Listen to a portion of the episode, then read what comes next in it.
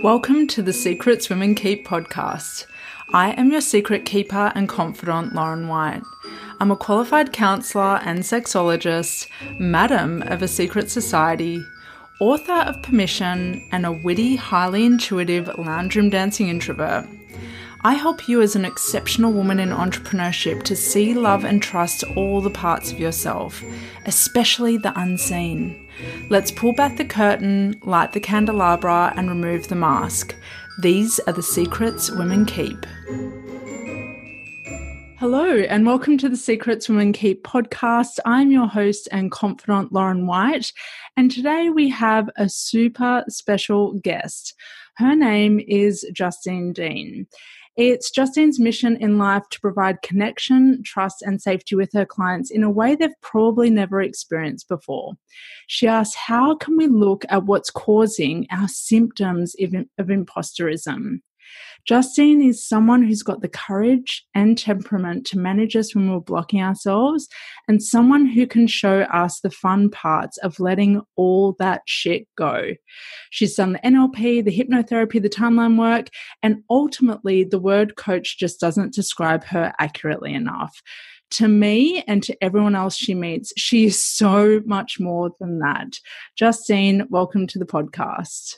Thank you. What a wrap. I love it. I'm so honored to be here. I'm so excited to have you here. So, so excited. So, I'd love to give everyone a little bit of backstory as to how our paths have met. Um, yes. Um, essentially uh, last in 2020 justine and i were both um, were both a part of a five day challenge that our now mentor susie ashworth was running. And it was so fascinating. As soon as i saw your facebook profile there was that instant sense of recognition. It was like I know her, I like her. I know her, I like you. My intuition just started going ding, ding, ding, ding, ding. And it was fascinating to me. And what ended up happening was you, I had already committed to the program, but you were circling it. And I asked you, are you in? And you said, Not yet. And then I privately messaged you, which I never do to a stranger, ever, ever, ever. But I privately messaged you and just said, Hey, I'm already in. If there's anything you want to talk about. And um, from there, we just became so close. We're the only two Australians in the freedom experience. And, but it's so much more than that. It's so much more than where we both happen to live. Uh, we both understand women's work on a whole other level. And there's this beautiful beautiful, it's like a Venn diagram where our work just kind of overlaps. Oh, it's a beautiful crossover. Yeah. Beautiful crossover. And um, in all honesty, Justine has been an incredible confidant to me in the last six months or so since I've known her. And I've got no doubts that the depth of that connection will continue long after we're not in the same group program together. Yeah, this is going to be a lifelong relationship. I knew that right from the get go. And you're very cheeky when you reached out. And when I when I said not yet, it's because I knew I was in, but I just needed that extra just that extra piece. And it was so heartwarming to have somebody reach out and be excited to know me and be excited to hold my hand. So the feeling's very, very mutual. Soul sisters, I can I know. Now, we are going to get in straight away with the big questions because that's what we do here on the Secrets Women Keep podcast. We are going to start by talking about bathroom stall moments. And I define a bathroom stall moment as one in which you're trying to hold it all together as everything feels like it's falling apart. You are bawling your eyes out, you've got snot dripping down your face, you want to be seen by someone, you want to be how do you want to be acknowledged, but you also want to be invisible in the same breath. It's the ultimate dichotomy. Justine, have you ever had a bathroom stall moment? And feel free to substitute bathroom with car or office stall or anywhere that you've needed to cocoon yourself away from the world. Um, uh, probably not in the context of the women that we coach. I know you and I both have spoken to a lot of women who might be out at a dinner and they just have to excuse themselves and go to the bathroom. For me, it was a bit different because I was raised not to express my feelings, not to have any outbursts. So there was a lot of shame around me falling apart. I believed I had to stay very strong. So for me, bathroom stall moments, I was sitting in the Todd River in Alice Springs, bawling my eyes out alone and I had wandered down there by myself because I had just have had to put my son on a plane and send him back to his dad in Adelaide. Um, I had lost custody of him to um, an aggressive, heavy drinking guy, and it was um, just just the most lonely, shocking, heart shattering experience. And I think it's the first time I really realized how alone I was. Um, and that was just basically by the way that I'd, I'd been raised. Mm. Mm. So do you think that if you had been raised differently, your capacity to cope in that moment would have looked and felt different? Oh, absolutely. I didn't trust like I was betrayed by the very people who who are supposed to teach you about safety and self-love and self-respect. Um, so I didn't I couldn't call my parents because you know my mum was the perpetrator of some of the psychological abuse. Mm. Uh, I, so I was never I was taught that it's not safe or that I don't have the right to actually feel anger or or fear. I always had to deal with that by myself. So had I been raised with someone who validated my feelings and helped me talk through stuff and gave me a safe place to fall apart, I would have um, felt more comfortable reaching out. But I think I was sort of taught not to trust women. And I was also taught that I must do everything by myself. Mm, okay. Yeah. So, mm. and can I ask, how did all of that, after that moment, that very vivid memory that you just shared, how did your ability to move through that, what did that look like? I had to keep going. I had to function because um, I wanted to be in a position where I could see my son every four months. That's what I was allowed to see him every four months. So I flew him up from Adelaide. So I needed, I just needed to keep going. Um, what it taught me was that uh, uh, I can deal with anything. Like mm. you don't know what you can deal with until you're faced with it and you know you literally think you're going to die that you're not going to wake up the next day that that that the the, overwhelm is just going to kill you. So what it taught me was resilience and it also taught me um, that it's it actually feels good to have a release even though it, when you're doing it it doesn't feel that good but afterwards there's some sort of physiological release and you're not so wound up. I think you've just touched on an absolute piece of gold there mm. the physiological release that happens when you've had the bathroom stall moment that trigger, triggers that survival response, mm. that release, there's something about I I would love to hear what your what your perspective is. For me, it feels like there's something about it's the elevation from rock bottom, and you realize, oh shit, that was the deepest, darkest experience. And anything here from anything that happens from here on out feels lighter. It feels more, I feel like a greater sense of possibility. It, I think release is the right word. Absolutely. Um, I actually hadn't released anything up until that stage ever in my life. I really hadn't lost it, you know, and really let my emotions come out. So we internalize so much and then we we heap shame on top of that and expectations and what we think other people should think so this to be able to just have a full release and a snotty screeching bawling you know convulsive um, bathroom stall moment um, shows you when you get on the other side of it how you physically feel better your posture changes um, it also shows you that you that you're okay, that you can be okay. Like you can just completely fall apart because we do this when we're on our own. Nobody can see us. And the interesting thing was, I was even ashamed of falling apart, even though I was in the middle of a, a sandy river with nobody for miles. I still felt ashamed of letting go. Mm. It felt weird. Mm. And I think once you've done it once, then you go, right, okay, I need to orchestrate this again next time I'm feeling wound up because it's actually good for me. Yeah, cathartic, right? Cathartic. Mm. And where does shame when it lives in our body, where does shame have to go? It's got nowhere to go until nowhere. we process it on a very physical level through our emotional states, through those high intensity outbursts. It's not mm-hmm. gonna, mm. you're not gonna feel a release from shame just from a whisper or a brief bit of acknowledgement. I think it, it's necessary that it's the full throttle version of things, as uncomfortable as that is. I think we're afraid of it. Like I, I read a lot of books about a lot of things. And I mm. think mm. books don't hold you to account and they also don't give you that physical experience. So when it happened and I completely fell apart, I realized that I, I don't know, it, it's just, it's next level stuff. It's not something, it, I think it's something you have to go through on your own and you have to allow it to happen and get right into it because that's the other thing. I had held back for so long. I didn't even know how to fall apart. So it was actually disjointed and hysterical, as in upset as hysterical.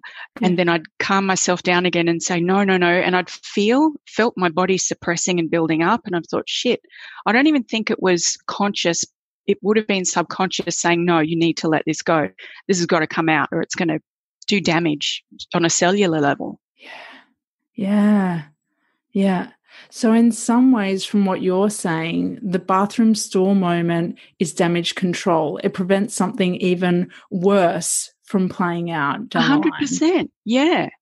Absolutely, because we get to this like a bathroom stall moment is like on a pressure cooker when you flick the bell on the top and it's and it just lets a bit of steam out.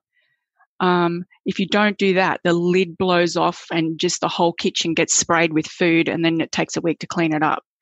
This is about acknowledging when you're feeling that build up and, and you're, you know, you know, a ton more about this than I, but I've noticed when I feel the build up coming, I've got to do something to get it out. Otherwise it does get worse. And the more we hold it back, the bigger it gets. Mm. And just the last question about bathroom stall moments. Mm. Why do you think we need to go through them on our own? I feel like you just started to touch on this a few moments ago, but why do you think we it feels like there's the the main ingredient is we're on our own. Why why do we need to be on our own when we're so hardwired for belonging and connection as humans and as women? I think the bathroom stall moments are incredibly unique in that in that aspect where it's such a deeply personal thing. And if you're with someone else, it's very different from having facilitated coaching and having a bit of a meltdown there.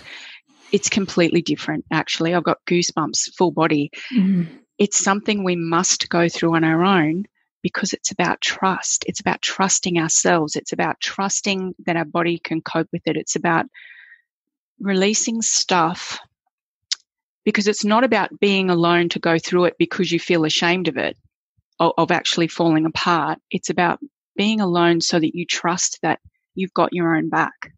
You know, we, from from from my experience with clients who've gone through this is that when they were kids they were taught it wasn't safe to fall apart mm. so the best way to learn to do something that you're afraid of is to face it and to see that it's not as big as we make it out to be. Because a lot of people attach meaning to what a, a, breakdown like that means. You know, they might say it means I'm weak, I'm not capable, I'm not good enough. Like it totally reinforces everything that they believe that's not good. But I think it's about trusting yourself, and that's why you've got to do it on your own. I love that. I love that. Does that make sense? Yeah, it makes complete sense. I just. Yeah I feel like my mind could have a field day with that one, but you've tapped into something necessary. There's some sort of primal need to be on our own so that we can learn to trust ourselves that we've got our own back that we can survive that we can survive on our own doesn't mean we should survive on our mm. own but that we actually can because up yeah. until that point we haven't let ourselves see that or feel that because we've been avoiding avoiding that uncomfortable moment. I think so. And um, another thing that's just come to mind, if you look at some tribes around the globe, some women will go away and birth on their own. And when I was watching a show about that a few years ago, I thought, and they were describing it as a, a rite of passage, as a um, a ritual, as something that was incredibly empowering. Mm. And even though it's a different scenario, I think it's similar in that she had to trust that her body was going to do what it needed to do. Yeah, yeah, because that's and what I, can, and that's what can happen on the other side of a bathroom stall moment is a exactly. moment of birth, a moment mm. of rebirth of yourself. Um, well, some of those so, moments you're actually letting go of the version of you that you thought you had to be, you know, to keep everybody else happy. It's that fuck it moment. It's like all of this pressure built up. I have become a version of myself that I am not to keep everybody else happy. All of that imposter syndrome bullshit and I've had enough. It's, and even though you don't consciously make the decision, maybe subconsciously, your mind's going, this is not who you are. This is bullshit. You are, your nervous system is shot. You need to stop this. And that's where you just go, ah, and it all just comes flying out. Yeah. And I'm glad you mentioned imposter syndrome. So you have worked with a lot of high power women.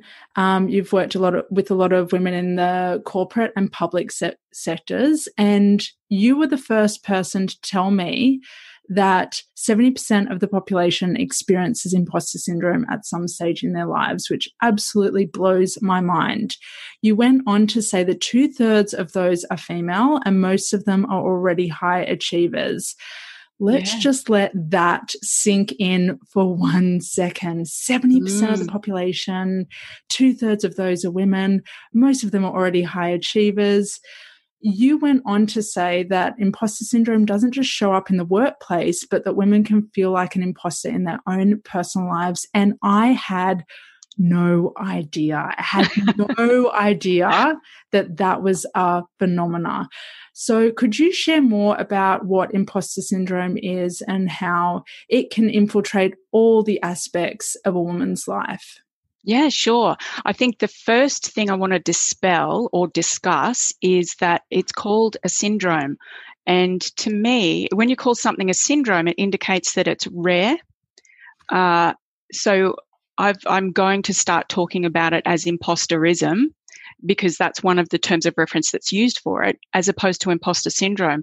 Because you know when you when you realize that you've got symptoms of imposter syndrome you isolate yourself even further one of the things women do is not talk about it um, but the way that it infiltrates our lives, like at work, you'll have um, people who will apply for a job that they really want. Part of them knows that they're capable, and the other part is, you know, feeling like a fraud, but they get the job and then they freak out because they're like, how on earth did I get the job? This must have been a mistake. Somebody's going to figure out that I'm a fraud. And then they're constantly on their toes. They can't relax into the position. They're comparing themselves against their peers. They're just waiting to be caught out.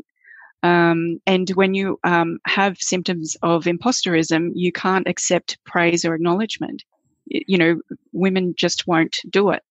I think for women, imposter syndrome is more prevalent because we're still amongst the the patriarchal male dominated working environment where we were made to feel not welcome or like we didn't belong in the workplace for so long and there's still a little bit of legacy stuff that sort of compounds the feelings of imposter syndrome mm.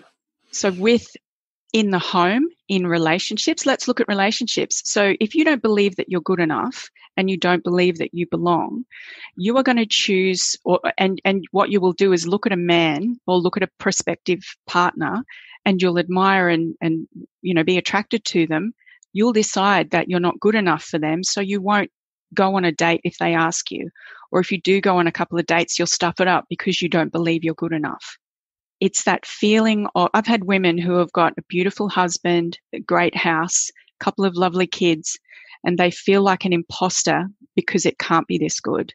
I don't deserve this. Someone's going to take it away from me, or they'll stuff it up themselves. Mm. And that all ties back to childhood trauma. Aha, okay. That was going to be my next question. What mm. is at the root of imposter syndrome? Could you share more with us what you've learned in all of your work, your deep work with women over the years and the connection between childhood trauma and imposter syndrome.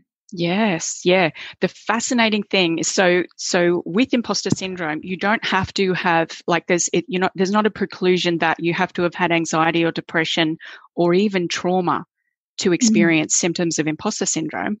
Um, a perfect childhood, one without any you know sexual, psychological, or physical abuse or illness or injury, can still cause imposter syndrome. This is what I've found over the years because you imagine that your mum is a perfectionist and she always looks lovely and she's, um, you know, uh, on the tuck shop and dad's successful and doing his thing and your older sister's playing sport and your brother's at university.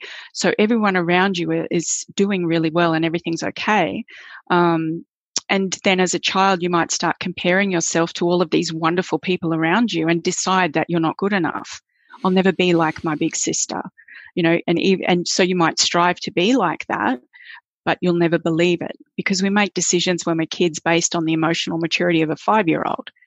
Um, but the decisions that we make back then never change unless we do the work because it's subconscious.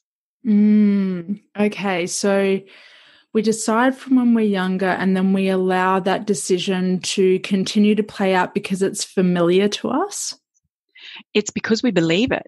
It's not because it's familiar. You know, the sub. So uh, I've got a good one. Um, a woman that I work with that is very, very high achiever, has three degrees, and uh, she is a perfectionist but she also procrastinates.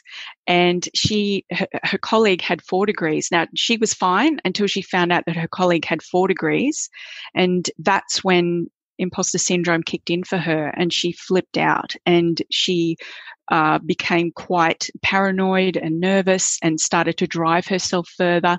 And um, we looked into it. And when she was younger, her brother was born with a disability, a learning disability.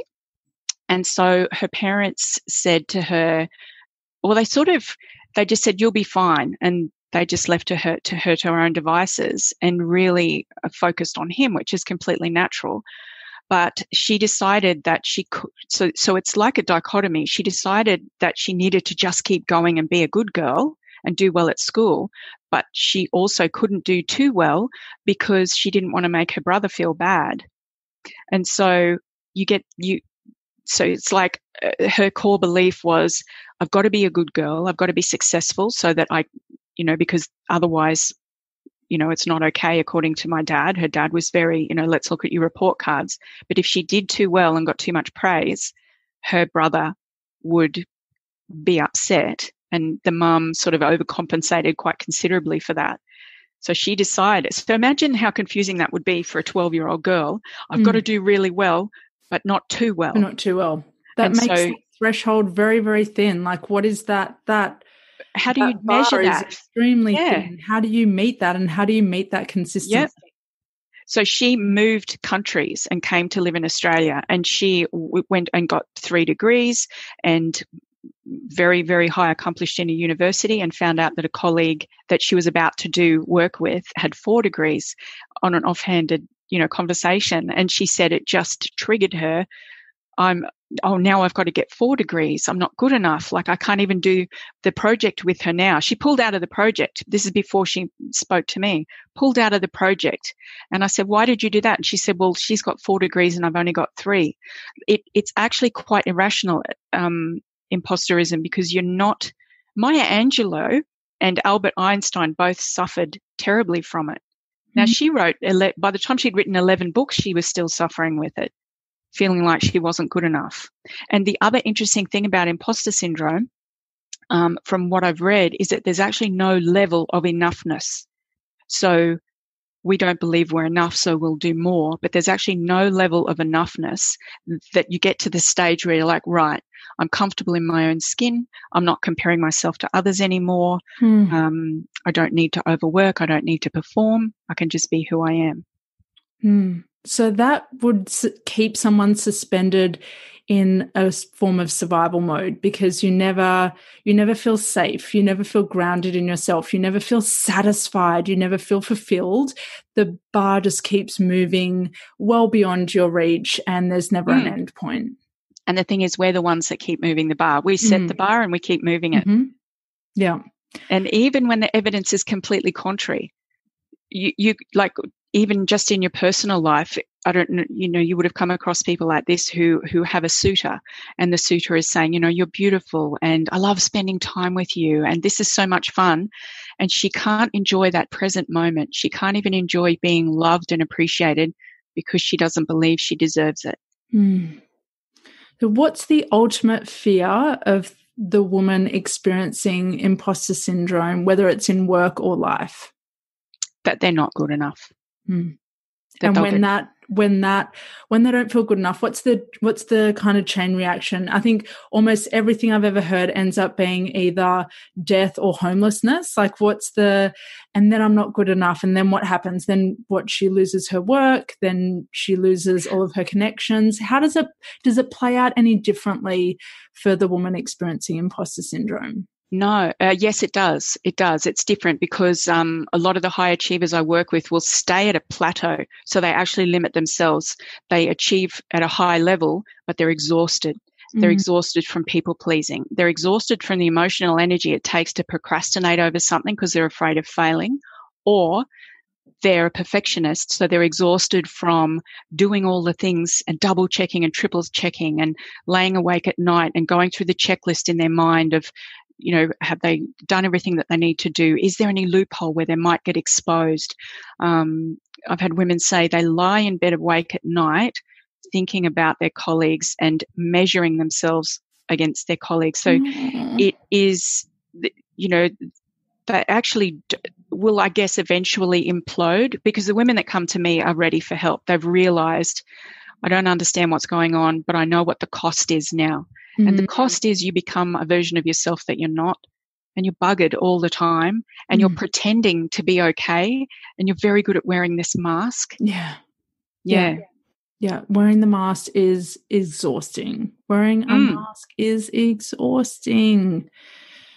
Yeah, absolutely. absolutely. Exhausting. So we decided to call this episode The Secrets We Won't Tell Our Friends. Yeah. Now this is still related to imposter syndrome. Yes. It's still it's all connected and mm. you had so much to share with me on this and I still don't know all the answers. So I'm going to know what secrets we won't tell our friends. Pray do tell what secrets won't we tell our friends?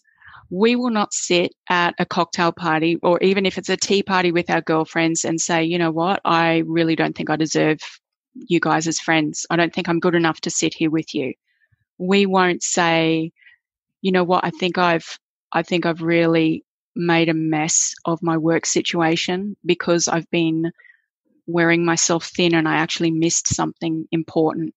We won't sit there and say, I'm really ashamed of how I'm feeling because logically I know it's not right. We won't share with other women about our bathroom stall moments because that's why we go to the bathroom to fall apart because yeah. we're holding on to all of this shit. Yeah. There's so much shame around it. Um, do you remember when we had that conversation just to help jog my memory? Because I remember I said a couple of really cool things to you and I've completely forgotten what they were. Is there anything you wanted me to expand on in that space? With um with what we don't share with our with our friends. Yeah, I'd love you to. I'd love you to. I Can and you- and what was interesting was when we were talking about this episode, you said it wasn't that we don't tell them, it's that we won't tell won't. them and the inherent yeah. difference between won't and don't. And yeah. and I found that absolutely fascinating. I was like, whoa, like that, yeah. that just totally changes um that totally changes the landscape, doesn't it? Because it's like, I could tell you, but I won't tell you because yeah. that will cause a series of ramifications that I don't know how to handle or I don't want to deal with. Yeah. I've I've actually coached two women who were close friends. Neither to this day know that I coached the other, and both were high profile, high flyers in the same industry and neither knows that the other one is the person they lie awake at night and cry about, that they're never going to be that good. Each could very easily, when I ask them, talk about the gifts, um, you know, the talents and skills and the contribution that the other woman makes to their job and to the people around them. And equally, each couldn't see themselves in that at that caliber. And it was absolutely fascinating. And these, and I said, why don't you have the conversation? Oh, I would never tell her that. And instead of, you know, I said, so do you guys talk about this? No, no, no, no, no. And both of them said, I would never tell her that. I would never tell her what I'm thinking. And I think the gift, what we need to do is start conversations about this and actually bloody sit down and talk. I facilitated a conversation at a conference um, about two years ago, and we got to ask whatever questions we wanted. And the way that I opened up was uh, I said, you know, I feel really honored to sit here amongst people who have, because I don't have a degree and I was raised, you're nothing without a ticket. My dad said, you know, a ticket. So, you know, mum was very much, you've got to go to uni. Well, I didn't. And so I believed I was nothing without a ticket. And I was sitting in um, a table and there was 10 of us. They were all had at least one degree. They were all high profile, um, in, a, in an industry that's international. And I said, you know, I feel so great sitting amongst you and I'm really honored. And uh, I think I can't remember how I opened it. I think I said that, and I said, you know, it's really funny that I'm feeling a bit squirmy about sitting here amongst people who've really got their shit together and who are doing amazing things. And one lady sort of cocked her head and looked at me, and another guy looked away. And I said to her, What are you thinking? And she goes, I was thinking the same thing, and I'm their boss. And we were at the table with them. And she said, You know, I look at these guys that I work with and they're my employees. And I just think how amazing they all are and how the hell did I end up being in this position? The conversation that opened up, and this is the thing, it doesn't fix imposterism, but it it just takes this huge weight off when you get that other people feel the same way. Mm. So it's about starting those conversations. Yeah. But we won't tell people because of vulnerability. We mm. don't want to be vulnerable, even yeah. in front of our closest friends. Yeah. Yeah.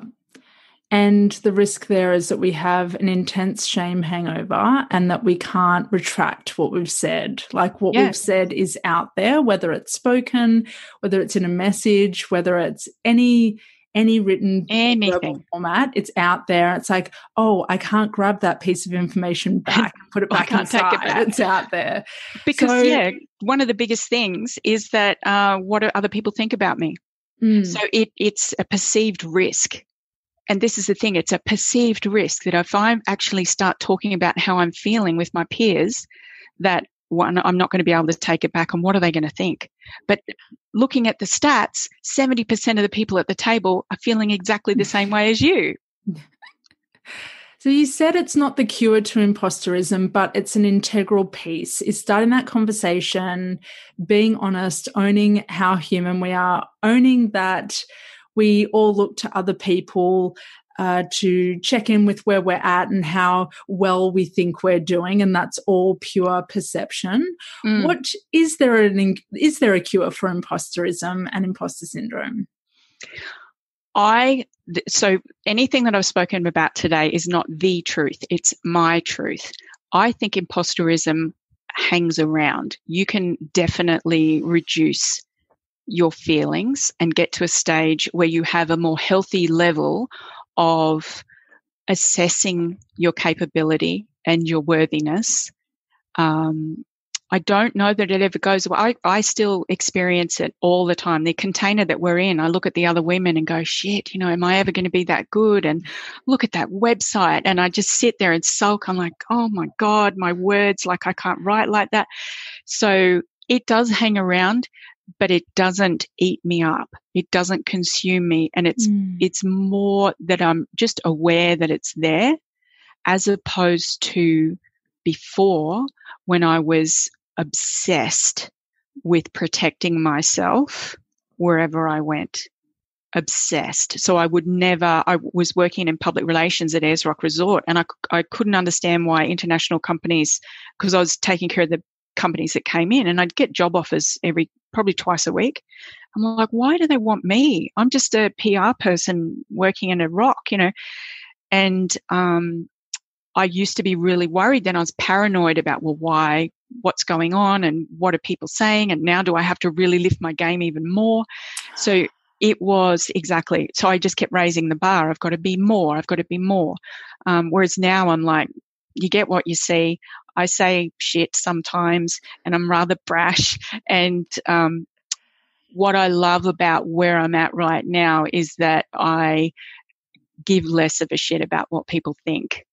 And that is the relief inside of that is amazing. Mm-hmm. And I mm-hmm. think um, I I tried to fix it in inverted commas on my own, but it's not something, it's one of the few things that you just can't do on your own. You need a human to help you and facilitate it. Yes. Yes. I heard a great quote the other day. You can't read the, the label from the inside of the bottle. And so anybody who's suffering from the symptoms of imposterism knows what's going on, but they can't see it. Mm. And so you need someone from the outside who's really clever at asking strategic questions because they're questions that you won't ask yourself. They're questions that your friends would either never think to ask you or wouldn't have the courage to ask you. And, and it's inside of those answers that are procured from the right questions that you will get your freedom. Yes. Oh, yes. Let's just pause for a moment. There's actually yes. a great book called Questions Are the Answer, and I can't remember who it's by, but I strongly recommend it. It is absolutely brilliant. All of the answers are inside of you. I'll get a bit coachy here for a minute. All of the answers are inside of you, and you, you may have locked them away, and you may have blocked them away, and they could be subconscious, or you just don't want to deal with them, or whatever and people say, Oh, I don't know, I don't know. If you ask someone the right question, yeah. the answer will come out. Yes. And what you've touched on there and what you are touching on is the full circle experience of bathroom stall moments needing to be alone and needing mm-hmm. to be in isolation.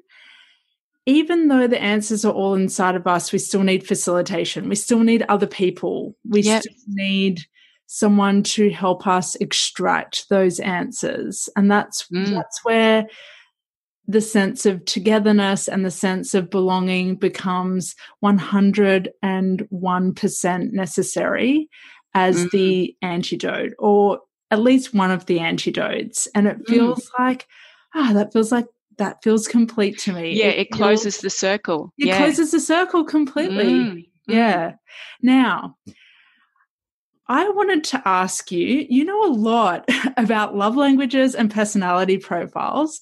Do you think either of these play a role in whether a woman conceals her real self from her friends? A thousand percent. Oh, okay. Oh, I didn't know what you were going to say. So yes, this is interesting. Yes. Please, I'm waiting with bated breath because the listeners can't see the look on my face. so we have a personality that is you, like with personalities, people think that they're purely genetic, but they're not. They're circumstantial and environmental as well. Mm-hmm. So you are shaped by your experiences as you grow up. You know, if you're experiencing any kind of trauma or um, illness or injury or, or something, and you've got people that you're modeling from. So that shapes your personality.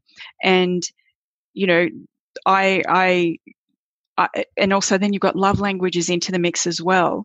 So who people suppress who they are just because I'm really exuberant. I take up a lot of room when I'm, I'm, full of energy. I'm a bit of an ambivert. I love that word. I only just discovered it mm. because I'll go in and just buzz and light the room up and be so freaking excited to see everyone and they're all excited too. And then I've got to go away and hide. But um, when I was a kid, I was like, too much. You're too much. So uh, I remember being dragged into the office when I was in grade two, and I overheard my um, the secretary saying to the principal, "She's got a personality clash with her teacher." So we hear what personality clash is, but nobody ever explains what it is, and the fact that um, you can actually do something like how to get over it. So when you have a particular personality type and people make it not okay, it's not okay to be who you are, and it's inherently who you are, that shoves a bit of shame on you. So if you're really exuberant, I was told that I was too much. So I toned myself down and I didn't know who to be because that's inherently who I was. So I had to tone myself down, but then I had to perform, uh, you know, for certain certain things in my life to actually get out there and be excited and then pull back. So we're constantly confused about who we are. Then you add love languages into that. Um, this is a whole nother like it's a huge Pandora's box with personality types and love languages because if you understand them and use them together, you will have the most beautiful, deep, connected relationships better than you ever imagined possible. Mm. Um, we don't understand other people's love languages. We have ours, and we don't understand why other people, you know, because I'm sort of words of affirmation and physical touch, and my husband's quality time, and none of the others. So he's happy if I'm within a 50 meter radius of him, whereas I need, you know, to talk. So you can imagine how somebody, a child growing up, has either been told they're not enough or they're too much purely by what their personality type is. Or if you've got a child who's physical touch and their parent is not, and the child comes up for a cuddle and the parent pushes the child away. So this child is all of this, as I said, it's a huge conversation to have. But every incident, every single incident, every time you're told that it's not okay, that you can't do that, you can't have that, you can't be that, you can't feel that. The confusion, we just sort of get inside ourselves and implode. Yeah. And we as adults grow up, we don't know who to be. So yeah. we look at everyone around us and we become a version of what they are. Yes. That's where the, okay, all right. I can see, I'm starting to see a spider's web hmm. of mm. trauma, neglect, abuse, uh, even like just even events that are challenging. It might not necessarily be traumatic, but mm. challenging or isolating events. And then that influencing personality, that informing the person about their love languages or what's not safe to have as a love yeah. language. Because yes. those needs aren't going to be met anyway. Yeah, yeah. And then wearing the mask through life to try and mold themselves to be what they think they should be in any given context. Mm. And it's a it's no wonder we have no fucking idea who we are. Yeah. We don't know who we are. We're just being what we've become in order to uh, to survive. And that's what's beautiful about unpacking this with a client mm. because I call it reparenting. Mm. Um, because they haven't had they either ha- have had a, a mo- someone to model from that is just n- not achievable, or they've had people to model from that are very toxic. Yeah. And so not knowing who you are, imposterism kicks in beautifully and then it's compounded by all of the limiting beliefs around who you are, what you feel, what you want, you know, your wants and desires mm. as well. And it's no wonder we don't want to express ourselves. It's no wonder we don't want to trust anyone. As it is, I believe women have been taught that another woman is a threat, no matter the environment. Yeah. So that's another reason we don't talk about it. Yeah. Yeah. But can you imagine? Can you imagine just relaxing? Can you imagine understanding your personality type and and I've had a grown man stand up in the audience bawling and ask to speak. And he said, I am 37, and for the first time in my life, I've realized that who I am is okay. There's nothing wrong with me. And he was persecuted by his family. Huge guy, like rugby athletic, huge yeah. guy, but extremely quiet and passive and gentle and not really motivated, just a happy guy. And he was he was told you should be a rugby union player. You should be a um, I can't remember what something you know like manly and all this stuff. And the relief of that for him was just like expansive. Um, so imagine getting to know yourself on a whole new level, and imagine not having to lie awake at night and think about all of that crap and just being able to sleep peacefully. Imagine being able to be present with your colleagues. Mm. Mm. Imagine and to be not be putting yourself by their side, measuring yourself up in your head, totally out of your body. Yeah. Or feeling threatened. Exactly, out of your body. That's a really yeah. big one. Yeah. We spend so much time disassociated from ourselves. Yes, We're dragging ourselves around like a puppet and flogging ourselves. Yeah. Yeah just imagine like what's it cost i say to clients what's it cost you so far? when we really sit down and because a lot of us will deny what it's cost us. Mm. and so when you have a conversation with someone they're like oh missed opportunities. Um, i'm not present with my family. Yeah. i've rejected a couple of beautiful relationships because i didn't think i deserved it. Yeah. i went for that promotion and got it and then stuffed it up because i didn't believe i deserved it. Everybody else did but i didn't Mm. And when people start sort of looking at that list, they realize what it's cost them. Yeah. Yeah. I'll never forget a client that I had once who came to me for sex therapy and it was incredible in her having a safe place to release all of her experiences and her sense of imposter syndrome around sex and relationships mm. um, was well into her 30s and hadn't had a, a medium to long term relationship at that point in her life.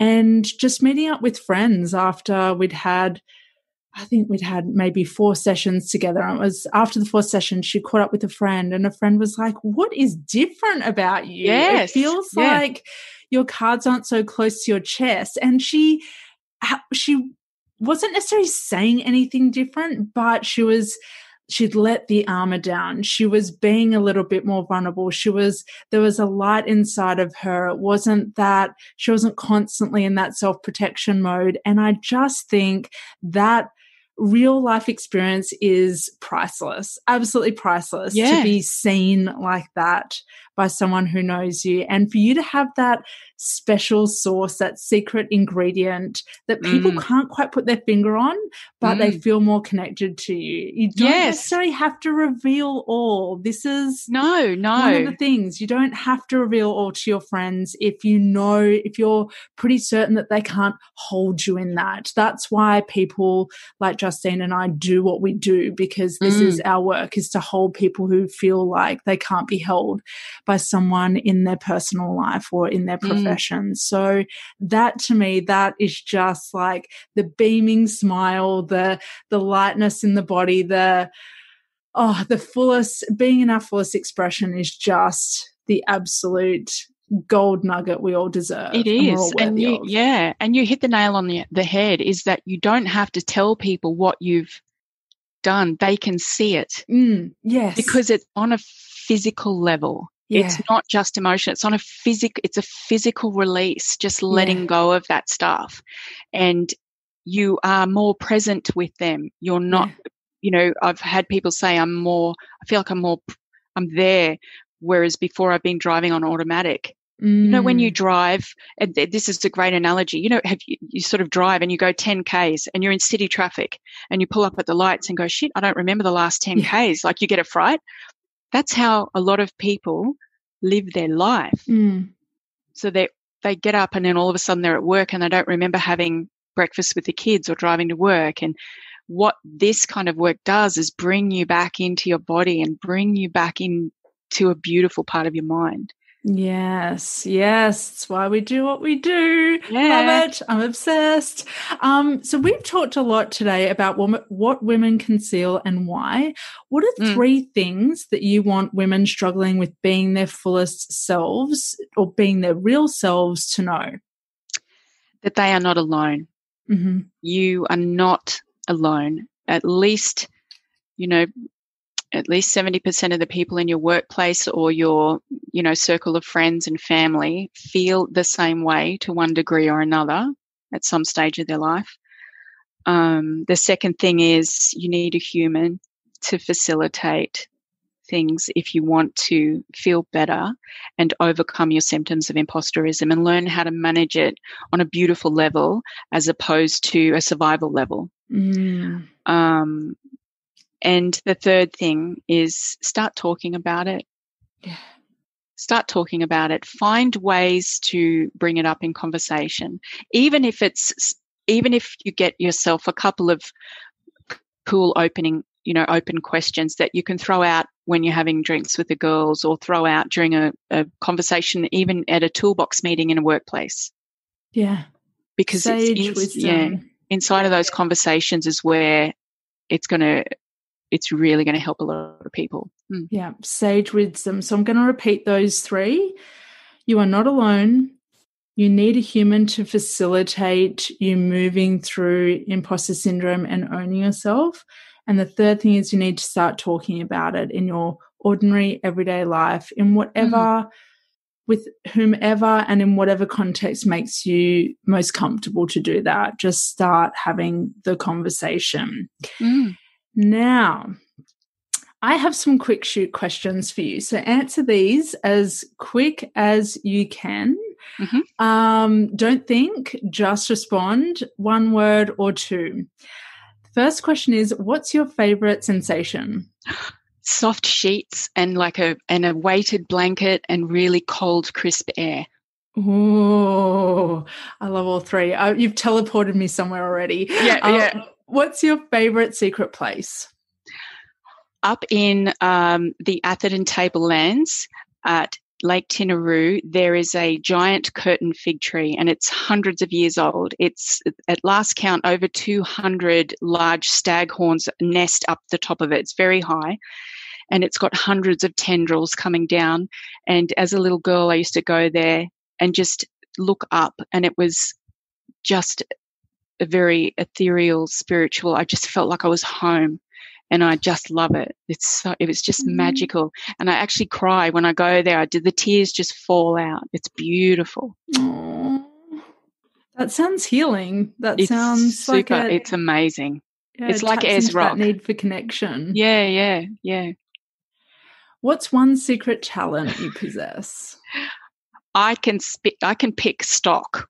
So when I I used to run a sheep and cattle station with my ex-husband, and we would go to the sales to buy um, a bull or a ram for the, the livestock that we had, and I would walk in and do a quick assessment, and it was uncanny. I would pick the beast, and then I just put my mark on it and walk away because I had nothing to do with it all. And at the end of the day, my ex husband and his dad would always choose the beast that I had chosen when I walked in.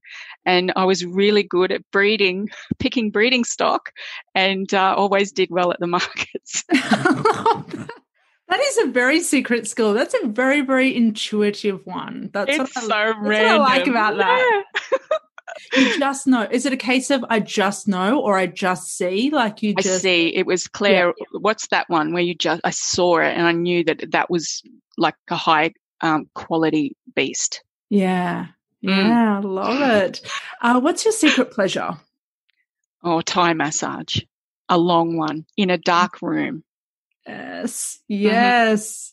Yes, and I really wanted to change language from guilty pleasure to secret pleasure. The, yeah, I love that, that. That guilt, it should not, the word guilt and pleasure should not go together. So no.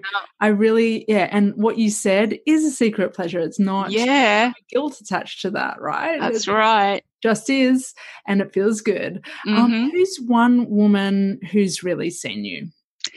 I have to say Susie Ashworth um, when we did the five day gig, and she um, she DM'd me with a voice, a couple of voice recordings, and I messaged back one message, and she saw me on a level that just went right through me, and I that's that was the clincher, being seen, like really seen. Yes, yeah. yes. Love it. Love it. That is such a special gift that she has. And oh, it's one in one in seven billion, one in eight yeah. billion. It's yeah. just really, really supersonic. Mm, mm. Yeah, love it. And that feeling of being seen is it gives me life. Oh, absolutely. And what about when, what about you when you know that you're seeing someone and you, the look that they get on their face, it's when it's difficult to describe. It's like it's the first time they've really been seen. So they look yeah. a bit like surprised. That thrills me. That it's thrills really me. It's such a humbling experience, yes. isn't it? Yeah. Yes. Yeah. I've got a big smile on my face. It's moving. It's emotional. It's life breath giving. It's just, it's just one of the big things that I live for. And in, in that moment, everything that's been a challenge just fades away into the background. Mm. And everything that has felt challenging to get to that moment, to sit in front of that person, just falls away. It just, yes. it just makes up for everything that's that's given me a bathroom stall moment. It's like, oh, it was all mm. worth it for this moment. it was that's my experience. I'm a bit yes. intense like that. Last one, one on one conversation or mingling through a bustling soiree. I used to be a bustling soiree. I could walk into a room and light everyone up and wander around and be the charming person. Whereas now I really, really love a deep, connected one on one conversation. Mm, so that's shifted for you over time. Huge, because yeah. I don't have to entertain everybody. I already yes. get that I'm great and fabulous and fun. but I choose depth and connection now.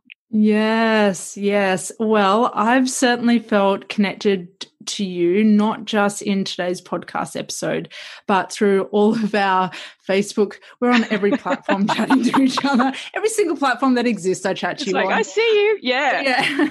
it's me. Um, I've certainly felt connected to you. I've certainly feel connected to your message and your wealth of wisdom that you have graced us with today. I am so grateful, and I know women are going to be able to breathe a sigh of relief from listening today to hear all of your pearls around imposter syndrome and the friendships that we keep and why we just can't go that little bit deeper and more mm. importantly how we can start to go that little bit deeper mm. that it is possible that you don't have that things don't have to stay the mask does not have to stay on it can that's certainly exactly right. come down it can come down slowly it doesn't have to mm. be you ripping it off because that's probably going to keep you in a sense of survival you can mm. just gently remove it and mm. start to wade out of the waters of not enough and into ownership that's yeah. what i've taken from you yeah. today that's beautiful. I love you're so eloquent. I love it.